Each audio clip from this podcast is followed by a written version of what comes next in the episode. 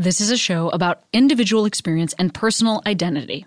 There may be times when folks use identifying words or phrases that don't feel right to you. That's part of what we're exploring here. Please listen with an open heart, and as always, I welcome your polite, engaged feedback, and I encourage you to continue the conversation in your own life and with your own community. Welcome to Queery.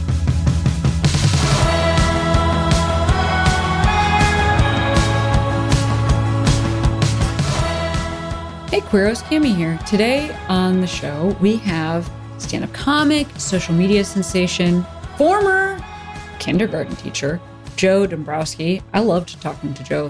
What a what a sweetheart! Like so inviting and had such such interesting things to say. Um, he is touring around, so you could go see him. Um, but you could also just listen to this show, and boy, won't that be a treat! Hey, if you want to support this show that you're listening to, the one you're listening to right now, you just go to patreon.com slash heyqueeros and you can support it right up. Also, is it before October 14th? I think so.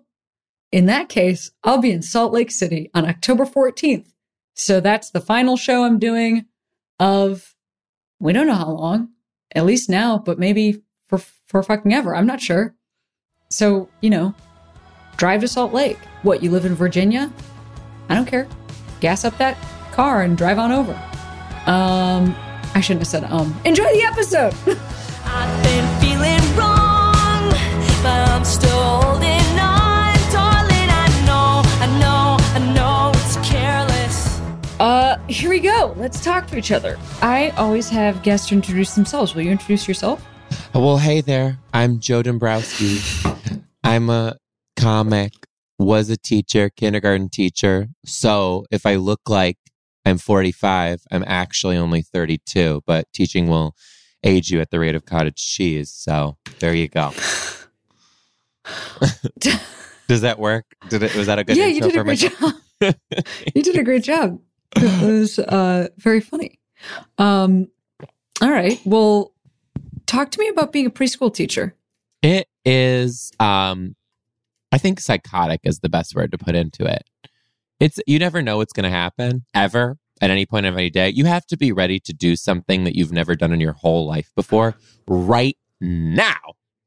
And and that is I'm pretty sure what made me a better comic on top of it. I don't think I knew that you were no longer doing that job. I mean, obviously it's Teaching? also impossible to yes. Yeah. Yeah. It's also impossible to do like two full-time jobs for the rest of your life. But right. I think I thought you were still teaching for some reason. I don't know. Little, little known fact. It's a very uh, it's a, a common misconception, but this is actually relatively new. So pre-pandemic, I took off to do.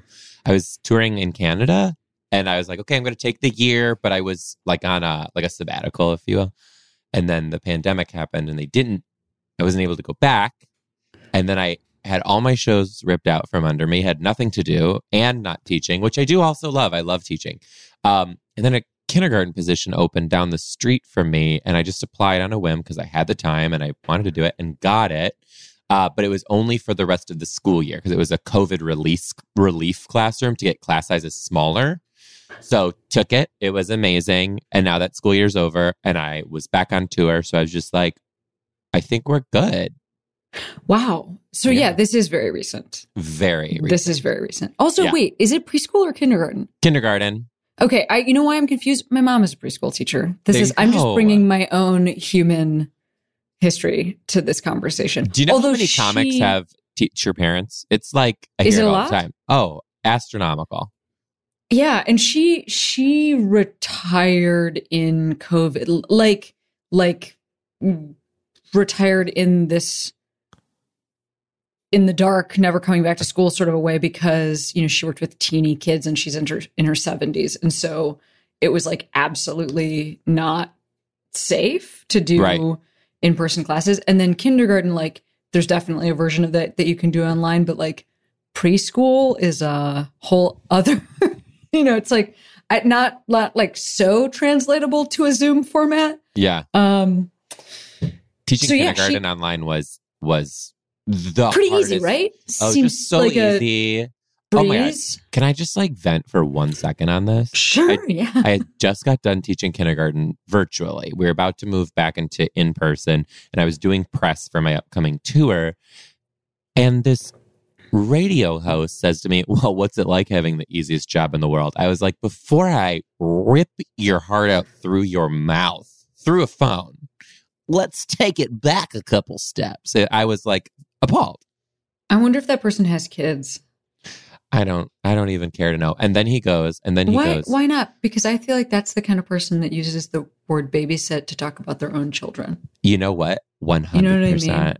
Yeah, yeah. You're on to that. You see what I'm saying? I do see what you you're know that guy. Far too But- well. But what else did what else did he say? Well, then at the end of it, he's like, "Well, so I've like I don't really have too many credits outside of my own tours." So he's like, "Well, I'm on your IMDb and I don't really see much." And I was like, "Oh, that's funny. I didn't know who you were before I got on this call either." I was just like, "Don't try me." So like a kind of a nice person. He's super nice, very accepting of all people.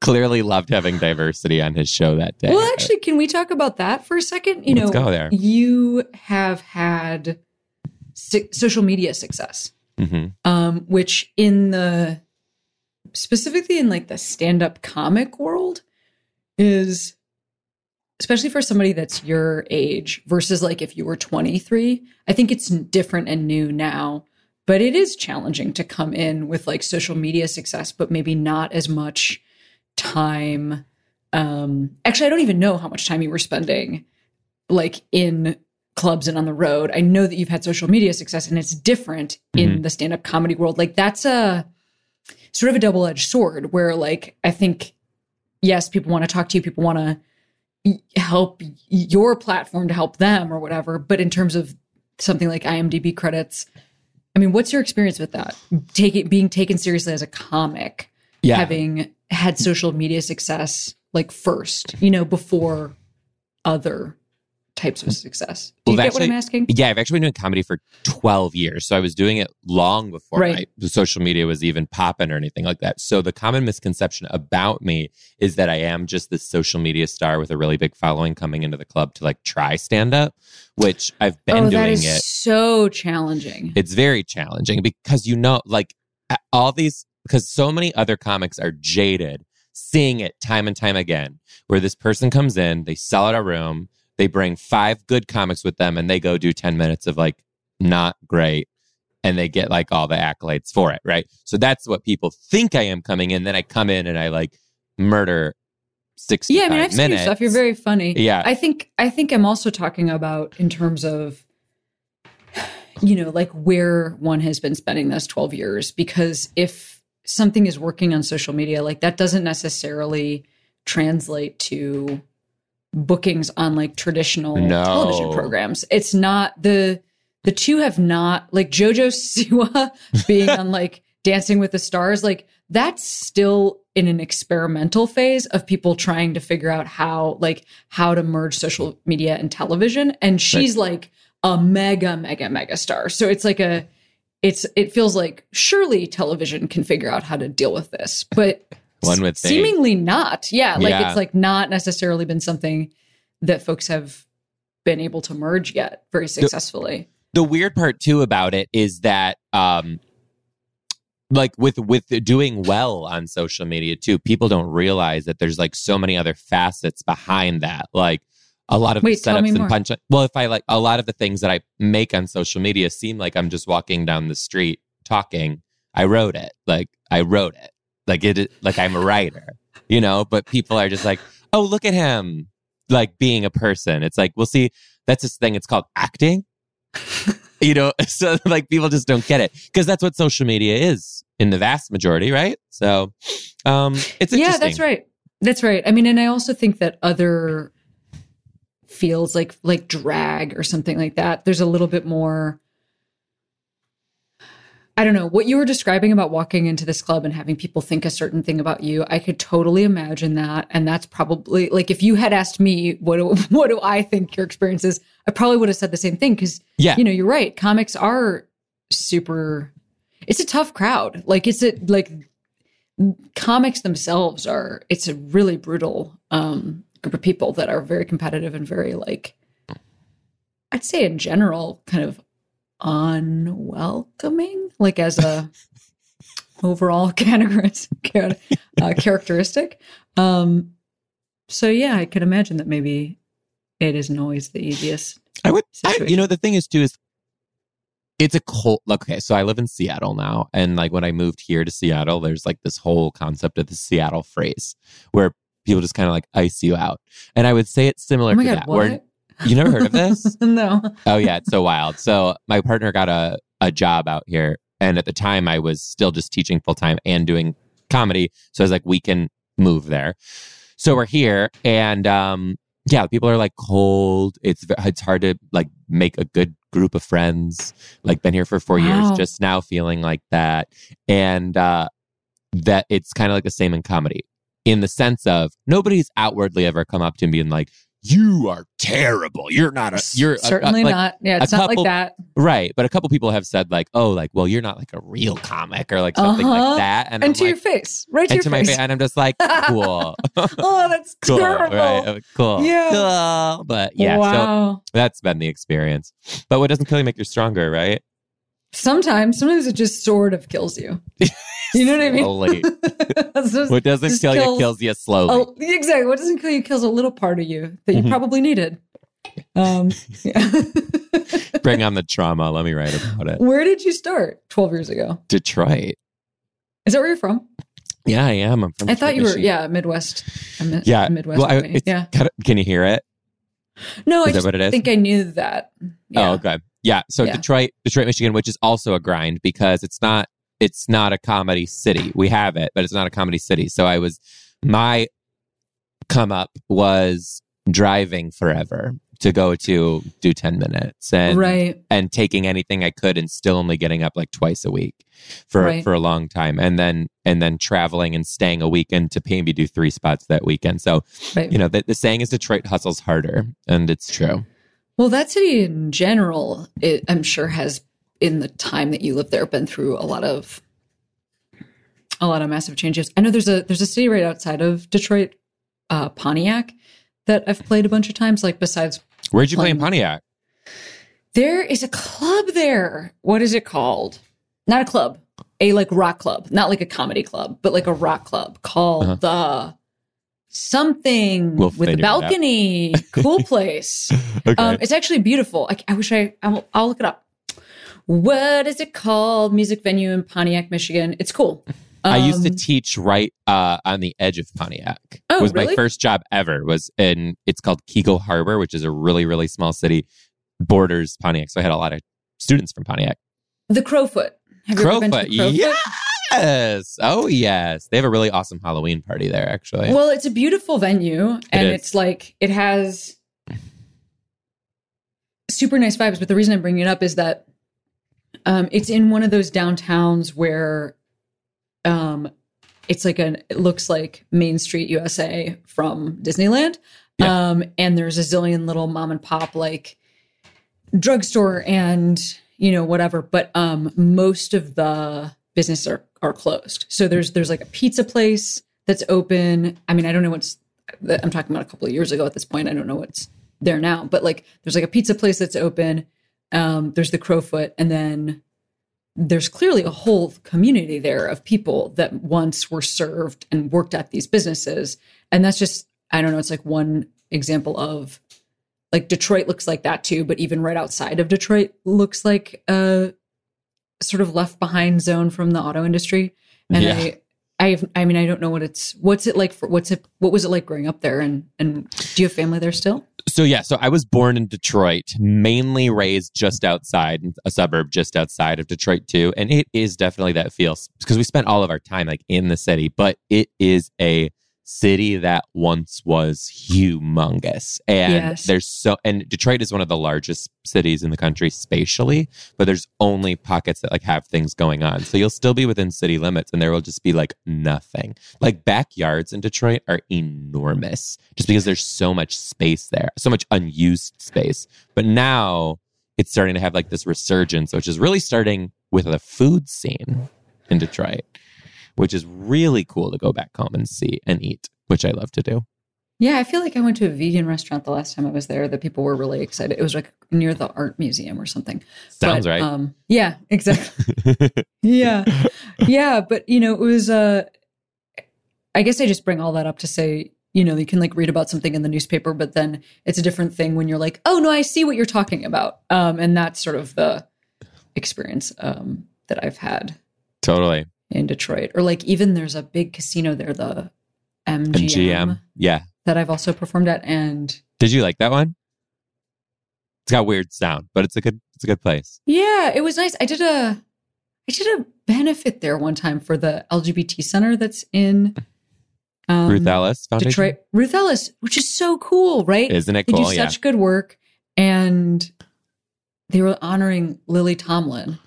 Oh And wow. So yeah, and so like I got to host the show that she was on, which was very cool because I got to bring my mom, and that's one of those ones where you're like, you know, your your, mom, anybody's mom, is a big Lily Tomlin fan, so, right.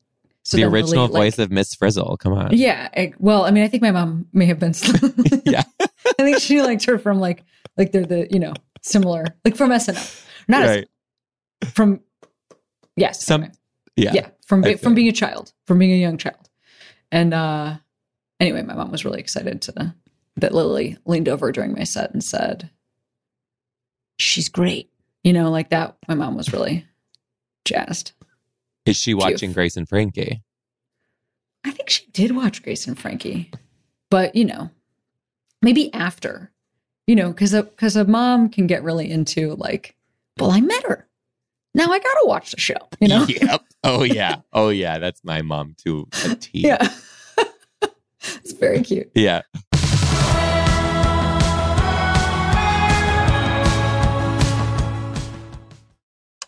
Back for another game. You know it. What's going on? Just one more week till Max Fun Drive. Hard to believe. It's been a heck of a year since the last one. We're now a worker owned co op. We raised $50,000 for charity last year. And we've added a bunch of awesome new shows. But do you think we're ready to do it again? Absolutely. Lovely new gifts are lined up. The episodes will be amazing. And wait till everyone hears the bonus content. Yeah, plus they know to go to MaximumFun.org slash newsletter, so they're getting all the news. Oh, like that meetup day is on Thursday, March 21st. Then what's bothering you? Me? Oh, nothing. We're all set for Max Fun Drive to start on Monday, March 18th. I just didn't want you to see this coming. Check. What? Hang on!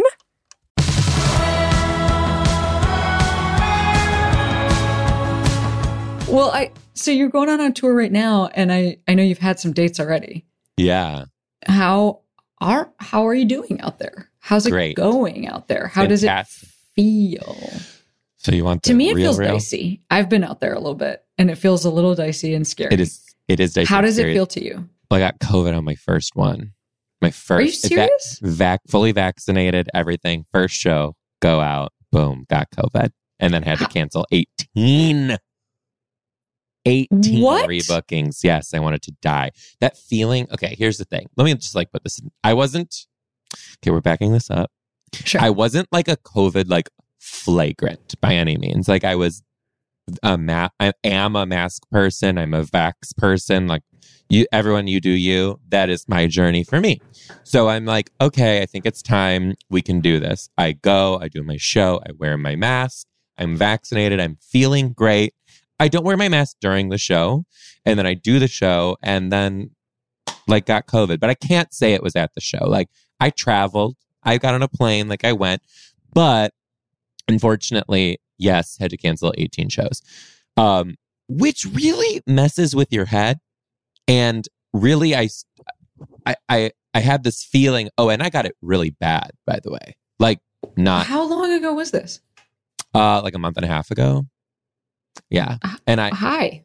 I, I, I- so my tour manager got it also, but he just had like a little sniffle. Meanwhile, I'm like in bed in a pool of sweat, shaking uncontrollably. Wow. Like it, it was bad. Like if I was, I would have been one of those people who, had I not been vaccinated, would like a young person on a ventilator for sure. Um, but having those shows taken away from me really made me realize like how fragile really life truly is, and like the things that you love can just like get pulled under your, your feet on with no notice. And it like it did, it freaked me out. So I've like rechanged a lot of what I do, how I do it.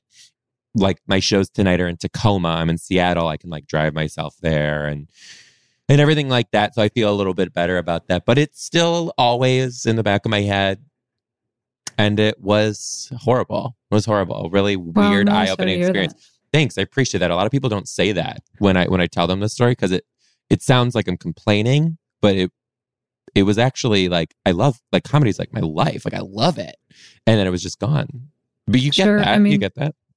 Well, I also will say that, like, for me, I, you know, like I'm wearing a mask um, backstage and I'm playing at venues where people are um, vaccinated and masked. And then, like, I'm also asking that they're like away from the stage. I did a couple of shows, not a couple, one show where um, it was at a club and like the way that a rock club, a lot of the places I'm playing are theaters and in a theater the uh, stage is higher and the audience is lower. And so it doesn't feel like you're necessarily like on the same plane with anybody Right.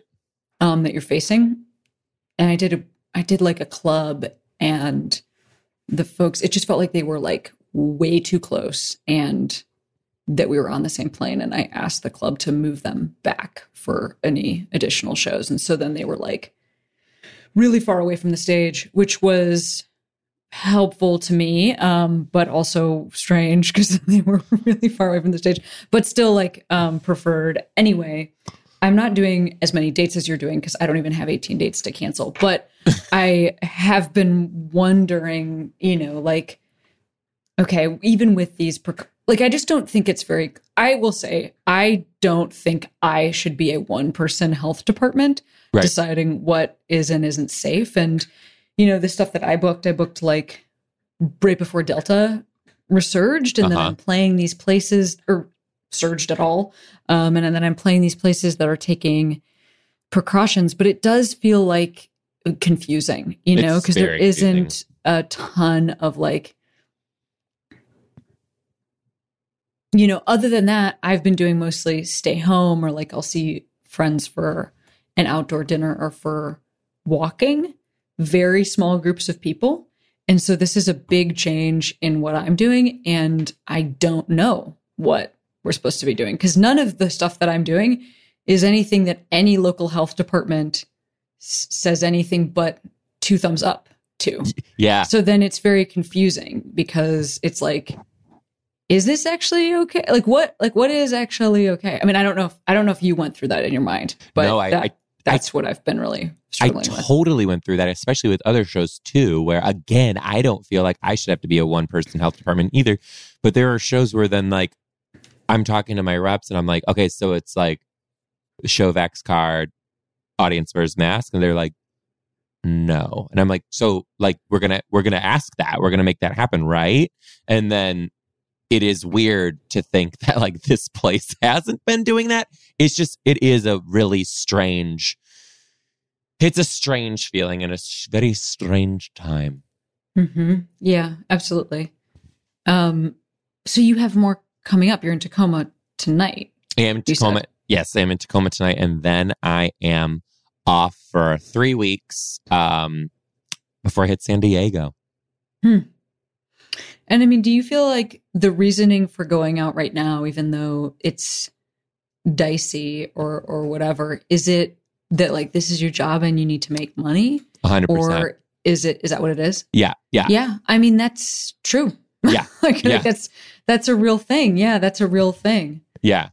And it that was that was a weird too because um, so during quarantine too, my when I was teaching, my presence with what I was doing in teaching was a little bit of a distraction, knowing that I had such a huge following and I am a comic and uh there Oh, I wasn't didn't a, even think of that. so right. the- right so then there was the Right. option to go back and I made that decision because I'm like well I got to I'm like tackling my goals and my dreams by doing this but it's not appropriate for me to be in the classroom after just like doing a city over a weekend and coming back and doing that like I don't want the parents' families to feel like that. They're already dropping off their five year old to you. They're worried enough. I don't need them worrying about that too. So it was actually like my call to do that. That's that's interesting. That makes a lot of sense. Yeah. I mean, I, I'm also curious. I have no idea what this is like, but like queerness in the classroom, is that what is that vibe? Uh it was how much time do you got? I Uh, got, it- let's yeah. see, tw- I, 38 minutes. Great. It is so challenging and so under talked about. Like the experience of like a gay person or or anyone in like the rainbow spectrum as an educator is so hard because there's this immediate uh weird like lingerance of like pedophilia which is not like true. I mean, I remember that. I think that, you know, I think I talk about it on this show a lot because I think it's interesting that we like don't talk about that just that like like the fearmongers like moved on to like trans kids in sports and like bathroom stuff. There, you know, there's a zillion other things that are like Antifa, like there's just like a Right. zillion other things that have moved forward. But in my youth, this like you can't have queer people in the Boy Scouts or as coaches or as teachers because they're all pedophiles right. was fully like uh not like it was like an open like open it wasn't like whispers it was like no, it wasn't openly what was discussed it's yeah still not whispers. So Yeah. it it is um it's a battle too. Okay. So then I didn't I was out, fully out, ready to teach, and then like my uh teaching department at the university is that started telling me things like, you know, we love you, like but like, bring it back and like you don't want to tell people and like you don't want like pictures of you and like your partners like like we went through your Facebook and like we saw you're at like gay clubs and like stuff like that. So for Oh, about five so or sad. six years, I went back into the closet professionally, which I'm like battling this double life again that I've been out of. And um, then I just said, screw it, and kind of like was my authentic self. And then I started to like blow up a little bit. And I can't even begin to tell you how many times like a queer person somewhere in the world who's teaching will write me and just say, like, seeing you do this and be yourself gives me hope that what I'm doing is okay because the words get into my head sometimes. And that is disgusting to me because there are humans in this world. It doesn't matter who you are, what you are, anything like that. There are people in this world who are meant to work with kids, who make that conscious choice because they have the heart to do it and because they're going to do it because they love it and it pays shit. And we're actually going to as a society, there are people who are going to turn those people away just because of who they are. Like it is, I will never be able to wrap my head around it.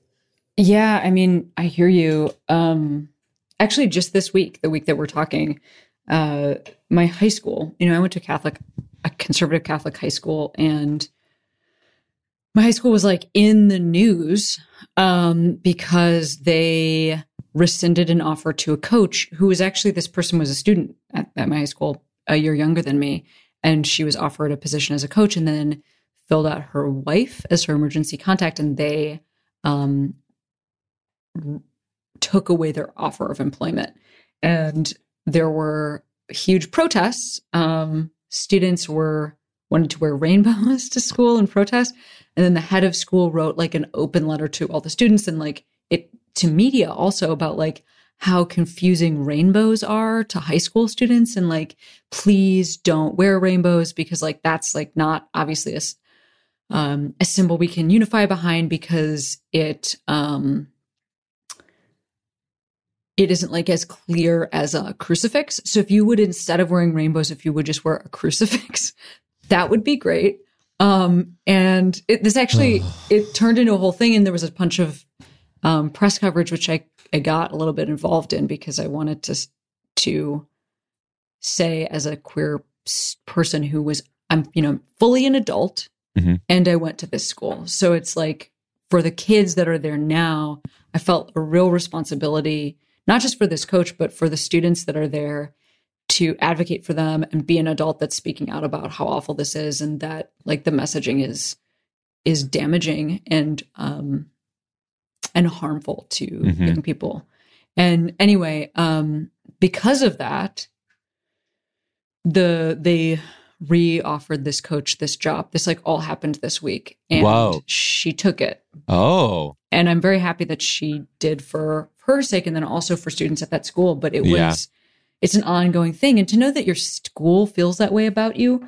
Um, as a student is a terrible feeling. And I would imagine also, you know, as an educator, to know that parents may feel that way about you or that your school might feel that way about you, that you're not good enough. I mean, it's the messaging is um is so damaging. Like I I still am affected by by the messaging that I was gross and sinful and and wrong and like would never have a positive future because it just once it gets in there it's just in there and um anyway it really matters that you work in education is what i'm trying to say or Thank anybody you. that you did work and anybody that's currently working it really matters because it's something that i didn't ever get a chance to see and i know it would have changed my life to see that there was Yeah. somebody who had who was like me who i what could I respect what I up to. think too is that it's like um every uh, and this is great.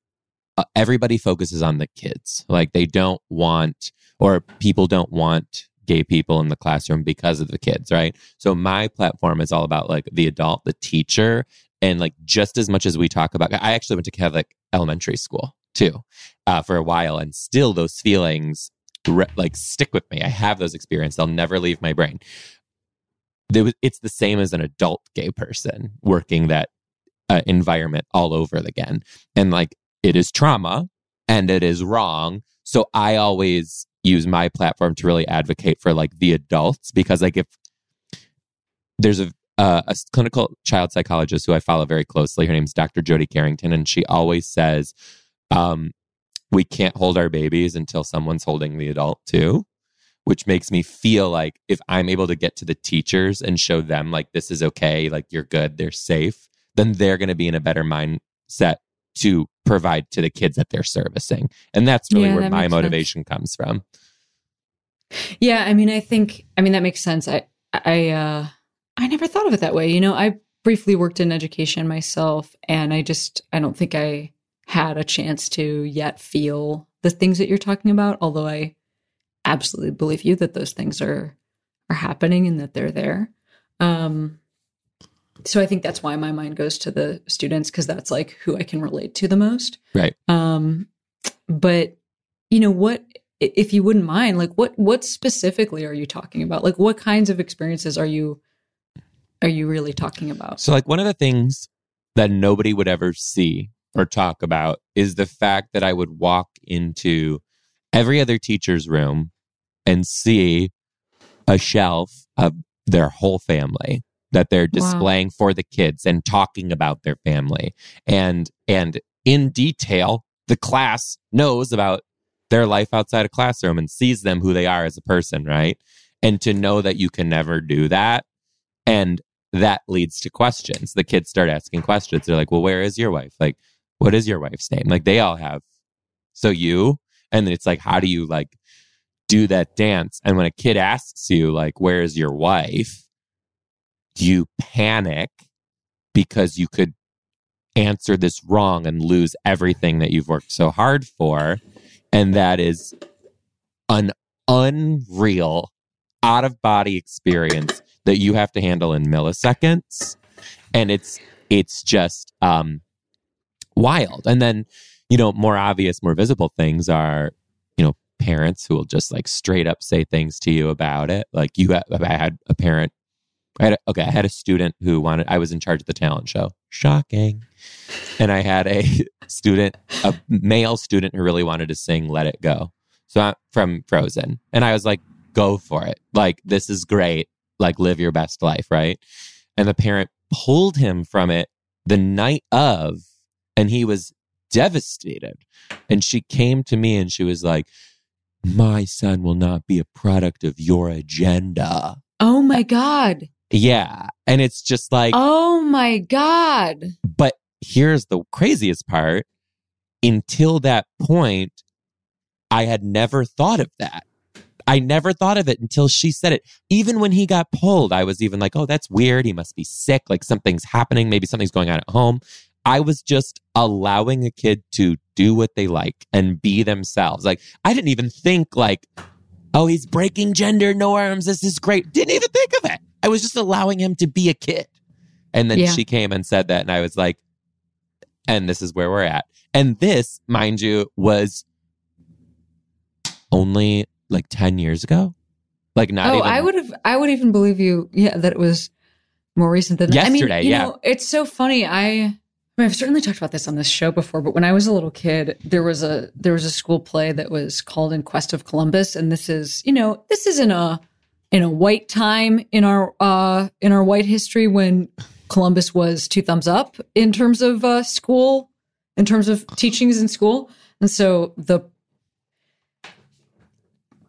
even though Christopher Columbus was in this play, and it was like about a group of time traveling students, and me- there were many roles that had like a lot of lines. But then there was Christopher Columbus, who I think had like four lines or something like that, but was the titular character. It's Christopher Columbus. And I went and auditioned for this play for the role of Christopher Columbus after school, like by myself. I, I used to walk to school in, in grade school. And um, the teachers called my parents Oh. to be like, hey, Cameron has auditioned for the role of Christopher Columbus. What do you want us to do about this? And my parents, oh, no. was she good? uh, oh. and they oh. said, yeah, she's okay. She's good. So they were like, all right, well, then give her the role. And, but the school wouldn't let me play Christopher Columbus by myself. So there was a boy that played in half of the, Bob played in half of the performances, and I played in the other half.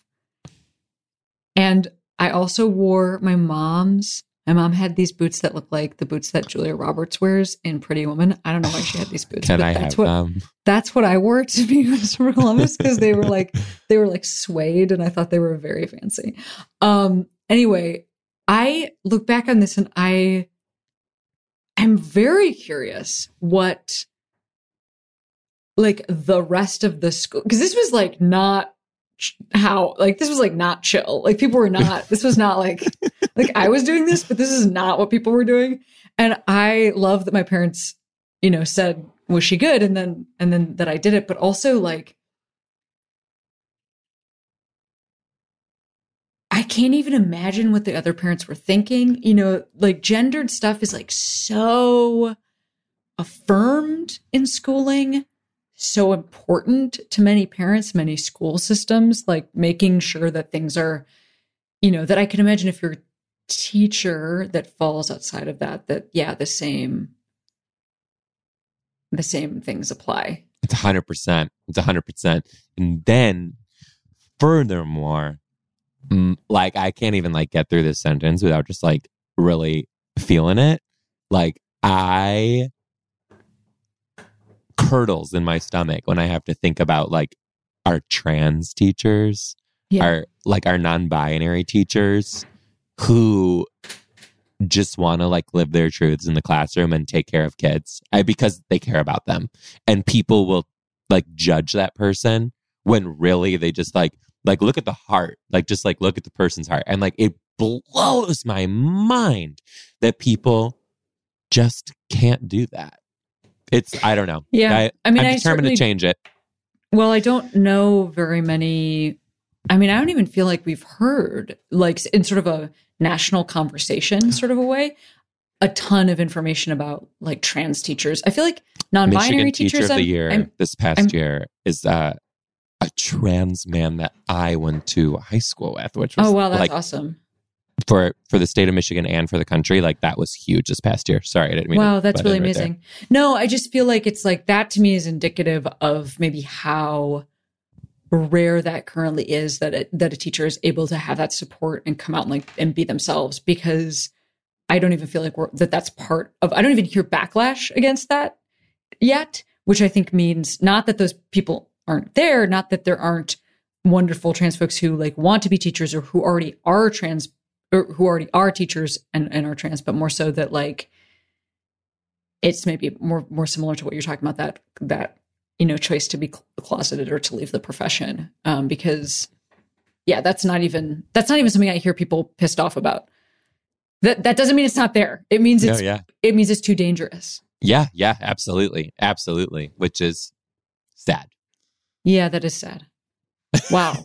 um, I mean, I this I love this conversation also because you know I love that you and I have stand up in common, but I really think that you know there's so many different types of people that listen to this show, and I think a lot of times when things are really show busy, and I like to get you know like a like a big deal uh actor on and talk about acting town, but like the fact that you know i'm i'm i'm happy to talk about stand up if you would like to know more stand up but i think that really this stuff about being a queer person that's navigating a, world that doesn't get as much coverage as say you know the stand up world does i think this is what's really valuable often to our listeners. Because like this is these are the lives that you know people are living that listen to this show. It's i don't have like hey i hey there are there are some there are some industry folks who listen to this show who are my friends but most people i think are just living a different life than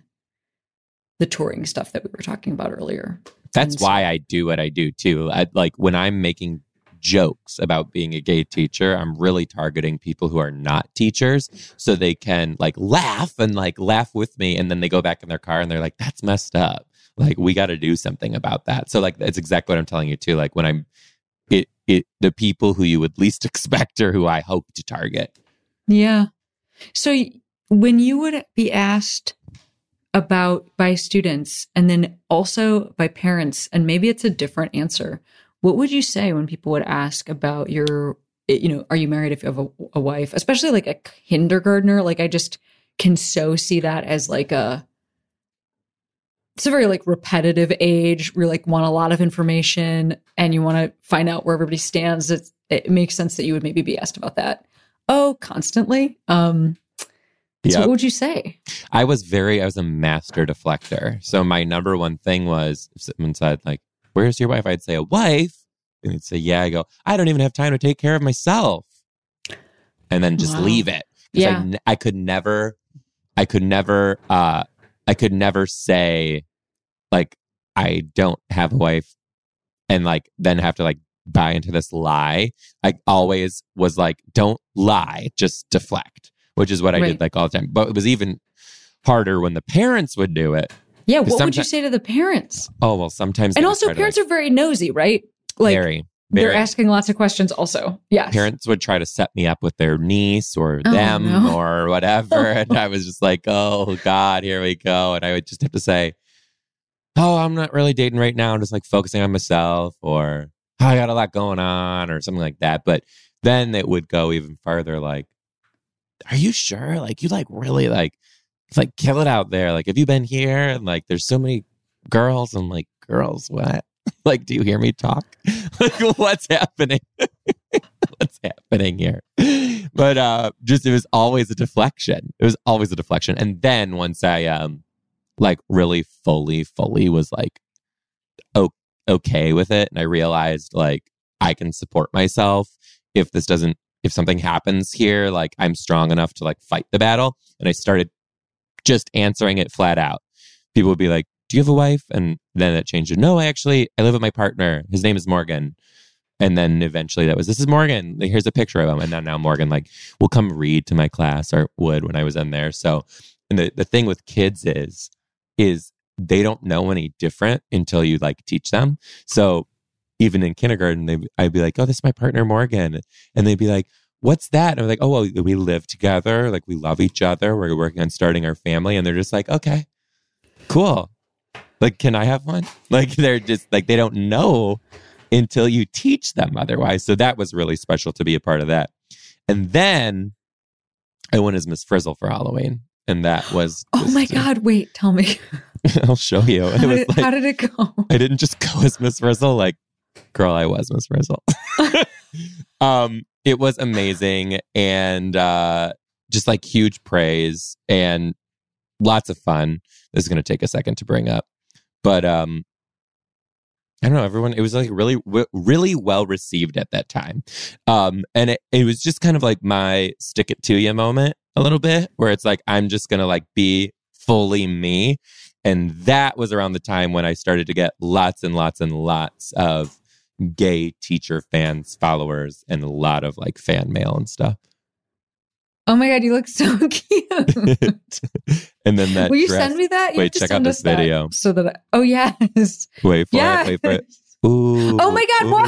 Oh my god, what? It's a cape. What? Her skirt's a cape. That part stayed on at school, but Yeah, that makes sense.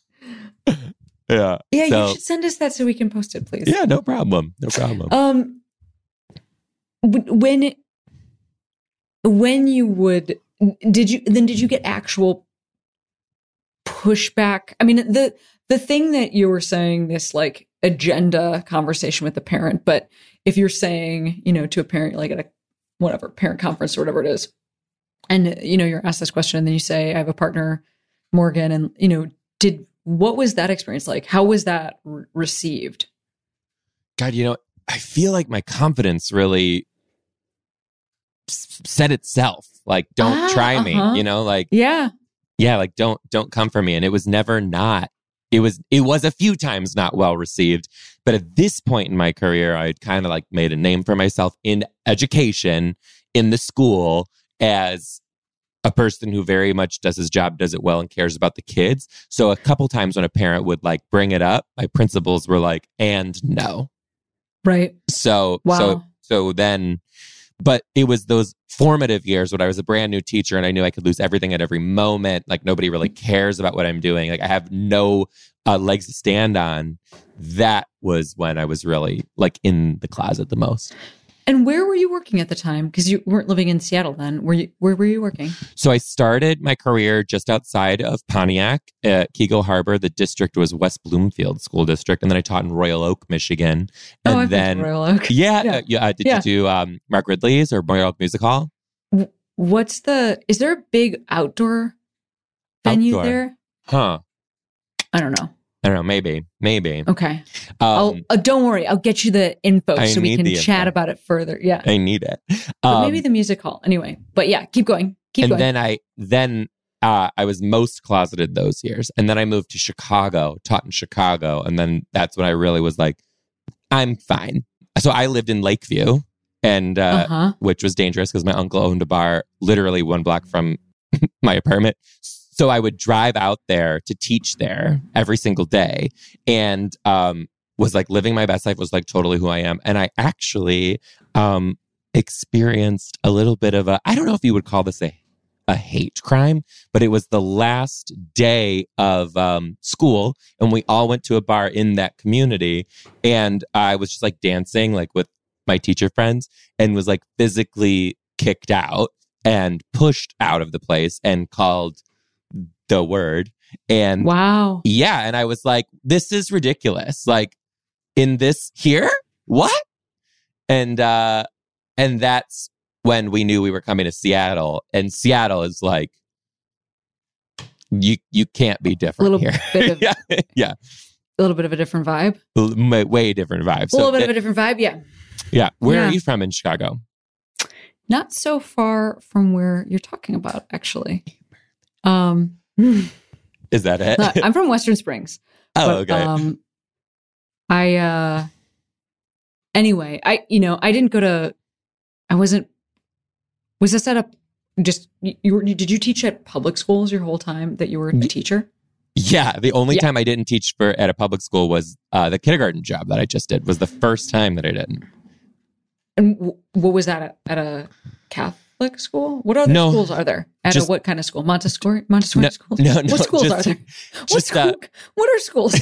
I guess this is gonna sound weird, but a public private school, like oh, like yeah, just tuition didn't matter who you were or what you were. Like just if you could pay the tuition. got it. It's very very expensive. Very very.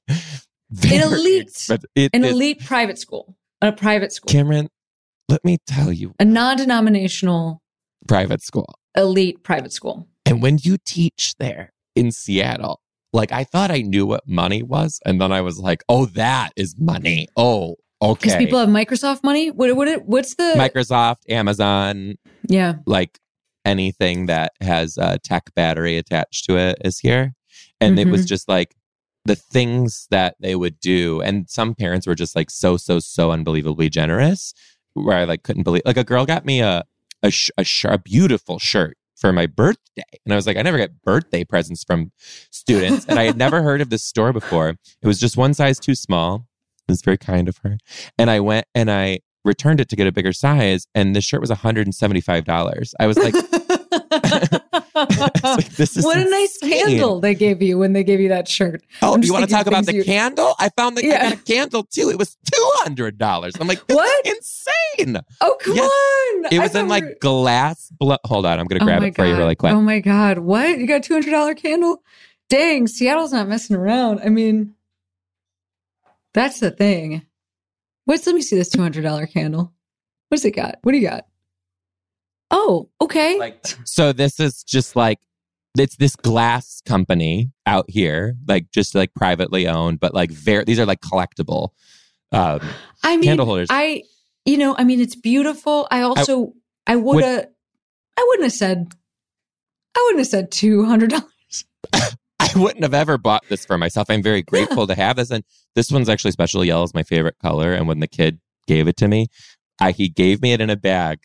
And I go, Is this for me? He goes, Yeah. I go, Oh. And he goes, It's a candle holder and it's yellow, your favorite. I didn't even open it yet. I'm like, That's so cute. But these are these are amazing. Like I would never buy this for myself. I'm very grateful to have it, but I'm like, that's a lot of money. Yeah, I, yeah, yeah, yeah, yeah. I understand. I don't know why this is true. I've lived many lives, but for a brief period of time, I um, well, I, like I worked in education when I was in my early twenties. So so what was that? Because what like did you do in education? um, like I worked in special ed. I worked Oh. as a teacher's aide in a, a school um that was like a special ed school. Okay. um, um, for disabled kids. And then I Mhm. worked at, in special ed at a public high school that was for anybody. Um, and that was like more as a tutor for folks who were on IEPs, individualized education plans. And so, anyway, I was going back to get my master's in social work because I wanted to be a school counselor that worked with um, that worked in special ed specifically, but then I did stand up comedy instead because that's what I was doing at the time at night during all of that. Oh, during all of that, I was doing comedy at night. Um, I know that life. mhm, yeah, and then I and then I also for a brief period of time. Anyway, through that, it doesn't matter. This is all just to say I have no idea whether this is true, but there was a period of time like I did that, and I met somebody who this was true for. But then I also was in the circus for a little while. We don't know. Joe, that I've just had a lot of lives. And when I was in the circus, there was also, for some reason, I have at two times in my life known people who were like early Microsoft employees, Oh no. like it. two different groups of people who were, because they, because when I worked with some of them, um, when I w- worked in special ed, and then I worked with some of them when I worked in the circus. And I have known two different in my life groups of early Microsoft employees who both lived in Seattle. They all lived in Seattle. And they had like, they were like employee 35 or whatever, you know, or like employee 52. Wow. And so some of them worked in education because they were like, well, I actually don't need to make money for the rest of my life. So that's what I'll do. And then some of them were circus performers because they were also like, I don't, and you know, by the way, some circus performers really do need to make their living that way. I'm just saying that I saw a bit of a uh, two roads in a yellow wood where people didn't need to make money for the rest of their life because they were pre 100 Microsoft employees. That is And so they just could figure out what they want to do for the rest of their life and they chose really different things to do. Isn't it unbelievable? Isn't it fascinating? Also don't know why I have known I've known I've had many lives. But yes, I life is wild. So I want I need to ask you this. So are we talking like set up in a Target parking lot circus or like Circus du Soleil? No, it's a great question. Um, it's it's it's more Cirque du Soleil. Okay. um, although although the Target parking lot circus. There could be some overlap. It was uh, when I was living in Chicago and I was a stand up comic, I knew these women who were acrobats and circus performers, clowns, and stuff like that. And they were training because that's a it's contract work. Mhm. Like you get hired by Cirque du Soleil, but it's a contract for, you know, certain number of weeks or a certain number of years or whatever. Um, but also people can get contracts to work in China or Europe, but they're like limited. And so in between that, you have to live somewhere and you have to train while you live there. And so there was a group of folks that lived in Chicago and trained together. And folks moved from different places in the because like it's a small community, everybody knows each other.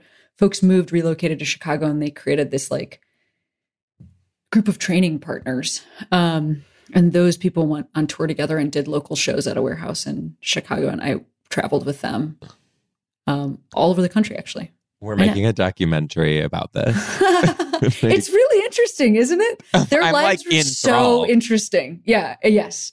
Yes. Yeah. I love But that. because of that, then I've I've met people who did circus like all over the country because I traveled with them a lot. Um, and it's one of those things where like you would never know that anybody does it in every major city, but once you're like traveling with the circus, then everybody's like, oh yeah, just stepping from behind out of alleys and like I also am. A, I also, yes, yes, you know, yes, and it's uh, it was awesome. I had the gayest part-time job too Come I was on, tell me teaching too. is it? So I was a teacher and then I was doing stand up at night and there was an in between which was pre and post teaching. I was a spin cycle instructor. Oh my god, are you serious? Oh, and girl, I was Wow. amazing at it. Like I was so good at it. Wow. Yeah. How is your um bod? Does that wreck your bod after a while or like No, No. I was I was like snatched. Like literally, I've never looked so good. When I met my partner, I was actually teaching, which I'm like, those pictures, I look great when we first met. But it I also am riddled with ADHD and I have the metabolism of a hamster. So doing this was just a great outlet for me to do pre-show. So I would like oh work, do it, shower, go to a set. And it was like the best feeling Oh, ever. my god. Plus all and these what age were you when you were doing this? Mm, tw- I, I stopped it at probably like 20 like six Which Like I- honestly, let's be let's be really honest with each other. That's the last year your body could do that. Like when I was in my early 20s, I did. I definitely had I had a day job that I worked 40 hours a week and I had a night job that I worked 40 hours a week. And I just thought, yes, that's what we do. We work 80 hours a week. yeah Like- that's what we do That's what we do. You know, we Mhm. like between them, I would walk from one job to the other, take an hour. So it's like getting my steps in or whatever, and and then off to bed. And like eat some disgust, like eat a Snickers. and sleep like Whatever, three hours like and then sometimes go out and drink and then be able to do it all again like could never could ne- after my Oh. show last night people were like you want to go grab a drink i'm like here's the thing no Yeah. i want to go to bed do you can you do you ride do you do that now? Do you like do spin classes now? yeah like i do like peloton and stuff like Yeah. by myself but i would never like teach it now i could but i don't because honestly i don't because i'm like so good at it that i like don't want peloton to be like will you do it not to toot my own horn but Got i'm it. like great at like So but you're worried that you have all these hopes and dreams in the stand-up world, but the second that Peloton sees you, they're gonna be it's going to be like him." you are Microsoft Mhm. employee 25 and you can't and you have to retire. How arrogant of me. But yes. But like here's the thing. Here's the thing. I was good at like the the fitness side of things, which also fitness How is tall like are a you? six three. Yeah, this is this is why it's tough to have this conversation because like, yeah, congrats, my dude. Like, I'm so happy that cycling works for you. I'm five four, man. I'm out Yeah. there. I'm trying, my dude. I'm trying. I You can't know, wait till we get a picture next I- to each other. Absolutely. When I go get a bike, like I went and bought a bike recently, and it's you know you got to get you got to go to like the baby bike section. You got to they got to Mhm. go. Okay, well, we got three bikes that are that size, so just one pick from one of those three, because then the rest of them are normal sizes. I know. I'm sorry. I'm sorry. No, congrats. That's what. I'm saying. It was fun, but here's the thing. I I will openly say this. majority of the time, fitness is a scam. A scam. A scam. A scam. I had no business teaching a fitness class. I went to a three hour workshop and got certified. I have never studied this. I don't know what, I, like all these, I had these people up on this bike doing some crazy. I one time got them on one pedal, just like going like this. I'm like, this is not safe or right. And I'm pretty sure this gym doesn't have enough liability insurance to like pay for what I'm serving. But it was amazing. And the reason I was so good at it was all personality. I was just like acting. I was like doing a set in front of them, just super high intensity. I'm sure. But but the anybody like you could do it tomorrow. You could you could pay a hundred bucks, get certified, and like do it tomorrow. Isn't that crazy? you know, the thing is, is like at this point in my life, I don't want to lead a fitness class. Thank you. I don't want to do that. but I do actually go to them for the first time in my life. Um, you Do know, you like them? fully? Yes, What but I only started going a couple years ago.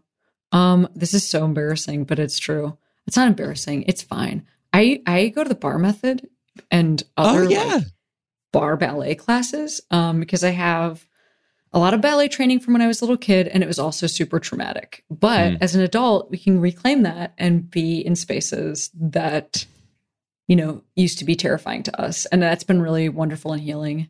I like avoided group fitness forever because I was, because I didn't want to feel like such a weirdo. I felt like such a weird goon when I was a kid. Like something's really wrong with my gender and everybody knows. But yeah. now I'm just like the only person who looks like this in every bar method class, and that's fine with me. And it's actually fine with me. I did go to, they did throw a pride class this year, and I did go, and it was me and the instructor, and then one person who didn't realize it was a pride class. And I was wearing fully like a rainbow outfit. And you know what? I stayed. I stayed and I did the Yes, class. you did. And so we can, growth is possible. You know what I mean? if that was cathartic for you, I think I need to sign up for like club football or something. Yeah, absolutely. I mean, we don't know what oh my we can god, reclaim. my skin is crawling. Like I'm scared to even talking about it. I should Yeah, probably do it. you know, it's been cool to like to yeah, to face my fears. But you know, it is the end of our freaking time talking, which is actually a true bummer for me because I've really loved talking with you and I feel I've like I could talk to you, with for like a very long time. Um so, before I send you back into your day, can I ask you to shout out a queero, which is a person, place, or thing that made you feel that you could be who you are today? Oh, it doesn't have to be a human. It can be No, it could be like a movie, or it could be a bar, or it could be a non-bar. yes. Okay, give me like 14 seconds. Oh, I've fa- I figured it out. Um, I'm gonna I'm gonna take this back.